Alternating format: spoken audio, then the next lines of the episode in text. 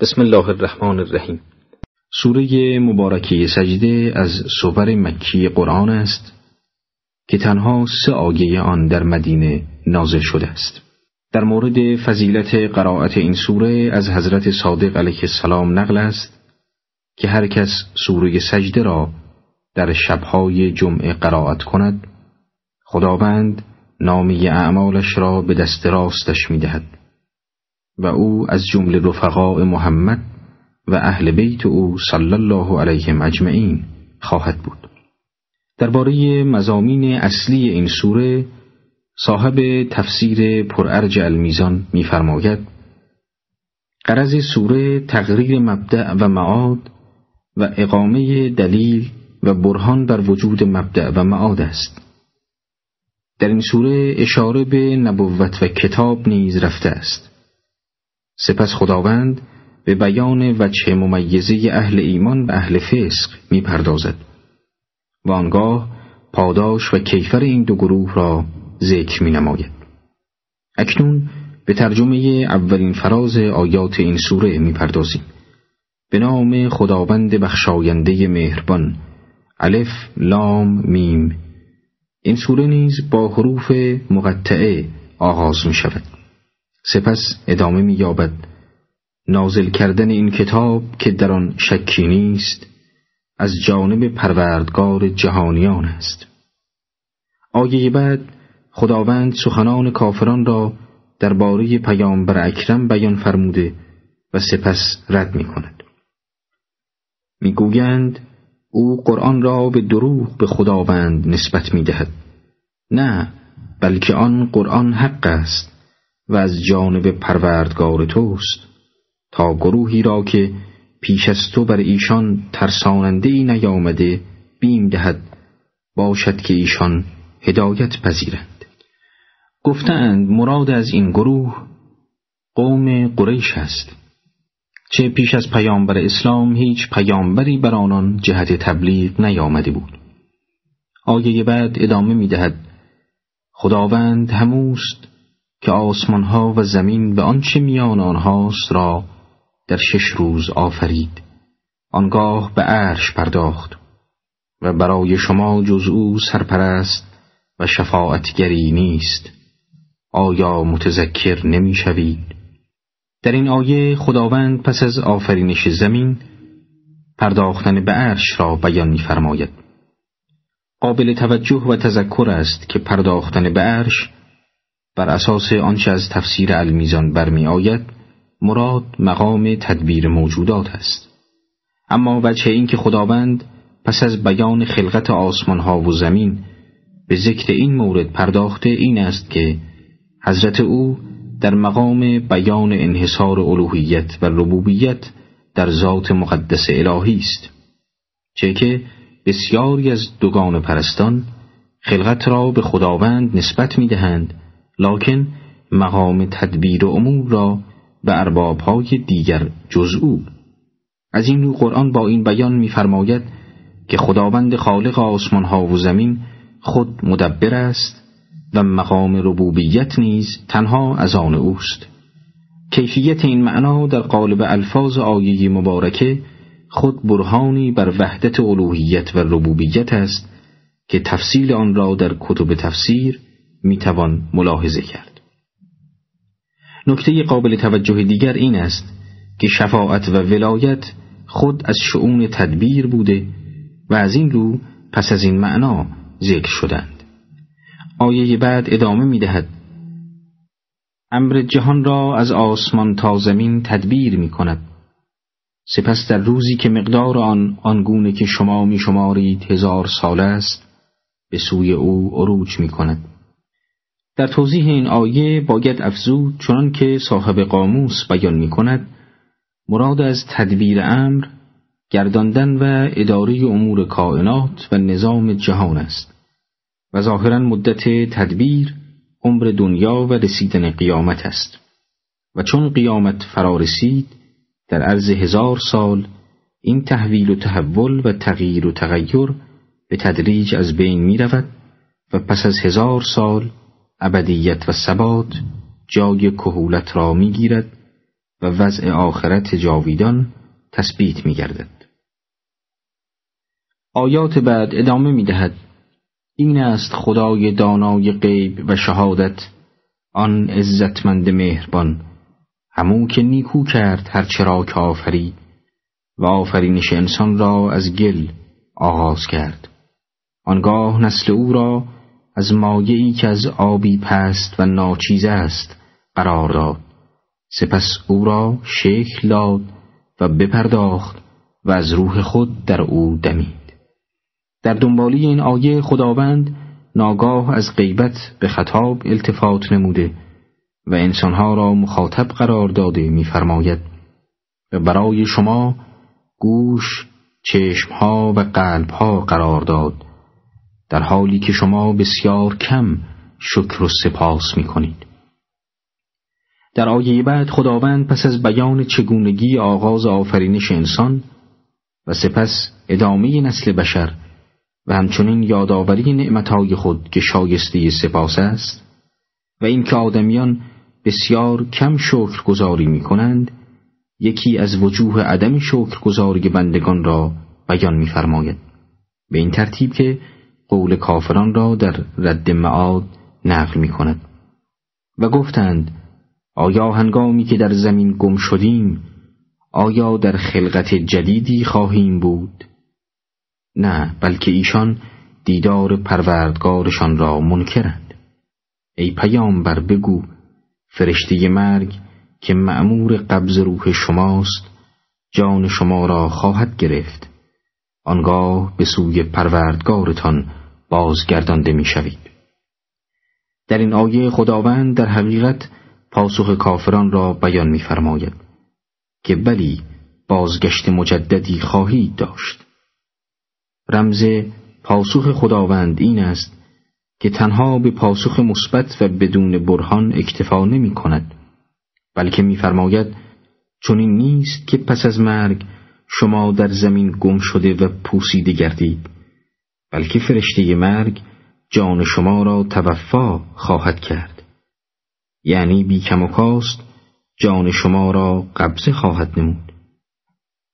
و به این ترتیب به هیچ وجه با پوسیدن پیکرتان چیزی از نفس که محصول اعمال و عقایدتان است کم نخواهد شد. در آیه دوازدهم می‌خوانیم ای رسول ما کاش گنهکاران را هنگام سرفکندگی در پیشگاه پروردگارشان می‌دیدی که می‌گویند بار خدایا دیدیم و شنیدیم ما را به دنیا بازگردان تا کاری شایسته کنیم ما به قیامت یقین داریم این آیه موقعیت مجرمان را در سرای آخرت تصویر می کند. آنها به اعمال مفسدانی خود اعتراف می کنند و از خداوند می خواهند که مجددا فرصتی در اختیار آنها گذارده شود تا فساد گذشته را جبران کنند. اما پاسخ منفی است. نکته مورد توجه در این آیه درخواست عمل صالح است. همین که مجرمان فقط تقاضای به جای آوردن اعمال صالح را می کنند نشان می دهد تنها سرمایه نجات بخش در قیامت عمل صالح است. در آیات سیزدهم و چهاردهم می‌خوانیم اگر می‌خواستیم همگان را هدایت می‌کردیم اما فرمان من بران رفته است که دوزخ را بی تردید از تمامی جن و انس پر کنم حال به کیفر آنکه دیدار امروزتان را فراموش کرده بودید عذاب را بچشید. ما هم شما را فراموش کرده ایم. آری به کیفر آنچه می کردید عذاب همیشگی را بچشید. وقتی حکم خدا چنین است که ظالمان به خاطر گناهانشان عذاب دوزخ را بچشند پس شما نیز این عذاب را بچشید چون ظالم بودید و دیدار این روز را انکار می کردید. لذا عمل صالحی انجام ندادید تا در امروز پاداش نیکی بگیرید. به همین سبب ما نیز شما را فراموش می کنیم و نسبت به نجات شما بی می شویم. در آیه پانزدهم آمده است بیگمان کسانی به آیات ما ایمان می آورند که چون آن آیات را به دانان گوش زد کنند به سجده درافتند و پروردگارشان را سپاس و ستایش کنند و تکبر نورزند. این آیه نخستین آیه دارای سجده واجب در قرآن مجید است. و چنان که کسی تمام آیه را تلاوت کند یا از دیگری بشنود واجب است سجده کند. البته وضوع برای این سجده واجب نیست. سجده واجب قرآن ذکر خاصی ندارد و همین که پیشانی را به قصد سجده به زمین بگذارد کافی است و گفتن ذکر سبحان الله مستحب است در آیات شانزدهم و هفدهم آمده است اهل تقوا پهلوهاشان از بسترها جدا می شود تا پروردگارشان را در دل شب با بیم و امید بخوانند و از آنچه روزیشان کرده ایم انفاق می کنند. هیچ کس نمی داند چه روشنی چشمی به پاداش آنچه کرده اند برایشان پنهان نگاه داشتند. عالم قیامت عالمی گسترده تر از این جهان و حتی بزرگتر از زندگی دنیا در برابر زندگی جنین در شکم مادر است و برای ما که در چهار دیواری دنیا حبس شده ایم درک شدنی و تصور پذیر نیست ما تنها سخنی از آن میشنویم و شبهی از دور می‌بینیم اما تا درک و دید آن جهانی پیدا نکنیم درک اهمیت آن برای ما ممکن نیست. در روایتی از پیامبر اعظم صلی الله علیه و آله و سلم نقل است که خداوند می‌فرماید برای بندگان صالحم نعمتهایی فراهم کرده ام که هیچ چشمی ندیده و هیچ گوشی نشنیده و بر فکر کسی نگذشته است. در آیات هجدهم و نوزدهم می‌خوانیم آیا آنکه مؤمن است همانند کسی است که نافرمان است آنها هرگز یکسان نیستند اما آنان را که ایمان آورند و عمل صالح کنند بهشت آسودگی مهیاست به پذیرایی و میهمانی آنان به پاداش آنچه کرده اند. ایمان آرامشی است که به واسطه علم به چیزی حاصل می گردد و به دنبالش انسان را وادار به عمل می کند. اما فسق به معنای بیرون شدن است و فاسق کسی است که از مسیر اطاعت و عبادت خدا خارج شده است. پس اگر مؤمن دارای علم و عمل است فاسق فقط دارای علم است و برخلاف علمش عمل می کند. بدیهی است هرگز این دو ماننده هم نیستند.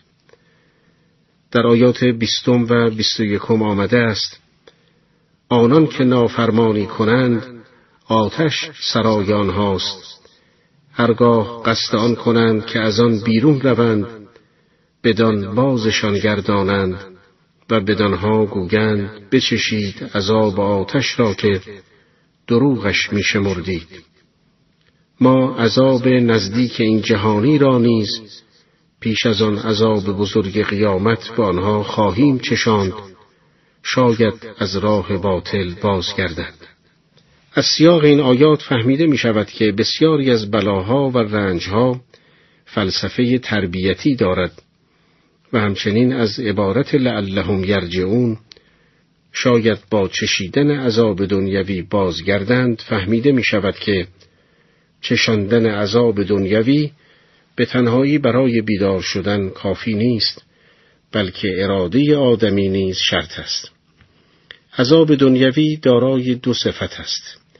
یکی کوچک بودن و دیگری نزدیک بودن که به هنگام تهدید مناسب است روی نزدیک بودنش تأکید شود. و عذاب اخروی دارای دو صفت است یکی دور بودن و دیگری بزرگ بودن. و در مقام تهدید مناسب است روی بزرگ بودنش تأکید شود بنابراین قرآن با بکار بردن عبارات دقیق عذاب دنیوی را عذاب نزدیک و عذاب اخروی را عذاب بزرگ می نامد تا منکران را از آلودگی به گناه دور نگه دارد. آیه 22 آمده است چه کسی ستمکارتر از آن که آیات پروردگارش را به دو گوش زد کنند و آنگاه وی از آنها روی بگرداند ما از خطاکاران انتقام خواهیم گرفت اگر عذابهای بیدار کننده مؤثر نیفتاد معلوم می شود که این گنهکاران از ظالمترین انسانهایند زیرا در حالی که آیات سازنده و تربیت کننده الهی به آنان گوش زد می شود از آن اعراض می کنند. پس راهی جز انتقام باقی نمی ماند و خدا از این مجرمان انتقام خواهد گرفت. در آیه 23 آمده است ما به موسی نیز کتاب عطا کردیم پس هیچ تردید نداشته باش که او آیات الهی را دریافت و ما او را مایه هدایت بنی اسرائیل قرار دادیم. این آیه شریفه اشاره کوتاه و سریعی به داستان موسی و بنی اسرائیل دارد تا پیامبر و مؤمنان نخستین را دلداری دهد و در برابر تکذیب مشتکان دعوت به صبر و پایداری کند. مؤمنان را بشارت می دهد که سرانجام بر این گروه کافر لجوج پیروز می شوند. حضرت موسی علی نبینا و آلهی و علیه السلام پیامبر بزرگی بود که هم یهودیان به او ایمان داشتند و هم مسیحیان. از این نظر می توانست انگیزهی بر حرکت اهل کتاب به سوی اسلام گردد. در آیه 24 آمده است از بنی اسرائیل به پاداش صبر و استقامتی که ورزیدند و به پاداش آن که آیات ما را باور کردند پیشوایانی برگزیدیم تا مردم را به فرمان ما هدایت کنند. این آیه شریفه نشان می دهد که هدایت و سعادت واقعی در گروه پیروی از احکام الهی است و نه خواهش دل یا رأی و فرمان مردم. همچنین باید دانست که هدایت در آیات و روایات به دو معنا آمده است. ارائه طریق به معنای نشان دادن راه و دوم ایصال به مطلوب یعنی رساندن به مقصد. پیشوایان الهی گاهی تنها به امر و نهی قناعت می کنند و گاهی با نفوذ باطنی در دلهای لایق و آماده آنها را به مقامهای معنوی می رسانند. در آیات 25 تا 27 آمده است بیگمان روز قیامت پروردگار تو درباره آنچه منکران بر سرش با یکدیگر اختلاف داشتند داوری خواهد کرد. آیا این همه نسلها که پیش از این کافران بودند و هلاکشان کرده ایم سبب هدایتشان نشده است؟ و حالان که اینها در مساکن ویران شده آنان راه می روند به راستی که در این امر نشانه هاست آیا نمی شنوند مگر ندیدند که آب را به جانب سرزمینی خشک و بی آب و علف میرانیم و با آن کشتزاری پدید می آوریم که هم چهار پایانشان و هم خودشان از آن می‌خورند آیا نمی بینند؟ این آیات به افراد لجوج تفهیم می کند که حواس خود را جمع کنند و حقایق را ببینند که چگونه روزی به باد فرمان می دهیم تا قصرهای کفار را در هم بکوبد و روز دیگر فرمانش می دهیم تا ابرهای پرباران به سوی سرزمینهای مرده ببرد و آنها را سرسب سازد. و در آیه 28 میفرماید و یقولون متا هذا الفتح ان کنتم صادقین کافران می‌گویند اگر راست می‌گویید پس این فتح و پیروزی کی خواهد بود در اینکه منظور از روز پیروزی چیست چند احتمال وجود دارد اول که منظور روز قیامت است که میان مؤمنان و کافران جدایی افکنده می شود و مؤمنان به سعادت ابدی و کافران به شقاوت جاودان می رسند. دومان که منظور از فتح و پیروزی چشاندن عذاب در این دنیا و انتقام از آنان است. از این رو بعضی از مفسران این آیه را به روز بدر تفسیر کردند. از محتوای این آیه و آیات دیگر قرآن استنباط می شود که منظور از فتح و پیروزی فتح در دنیاست نه آخرت. منظور از یوم الفتح روز نزول عذاب استیصال است عذابی که کفار را ریشکن می کند و مجال ایمان به آنها نمی دهد. به تعبیر دیگر عذاب استیصال نوعی عذاب خاص از عذاب دنیوی است که بعد از اتمام حجت کامل به زندگی اقوام گنهکار خاتمه می دهد. در آیات 29 و 30 آمده است ای رسول ما بگو در روز پیروزی دیگر ایمان آوردن کافران سودی نبخشد و مهلتی به دانان داده نشود پس روی از آنان بگردان و منتظر باش که آنان نیز منتظرند. حال ای رسول ما که نه بشارت و نه انذار بر آنها هیچ تأثیری ندارد پس از منکران روی بگردان و منتظر باش که آنها نیز منتظرند. تو منتظر رحمت خدا و فتح و پیروزی و آنها منتظر عذاب خدا یا شکست دعوت حقی الهی.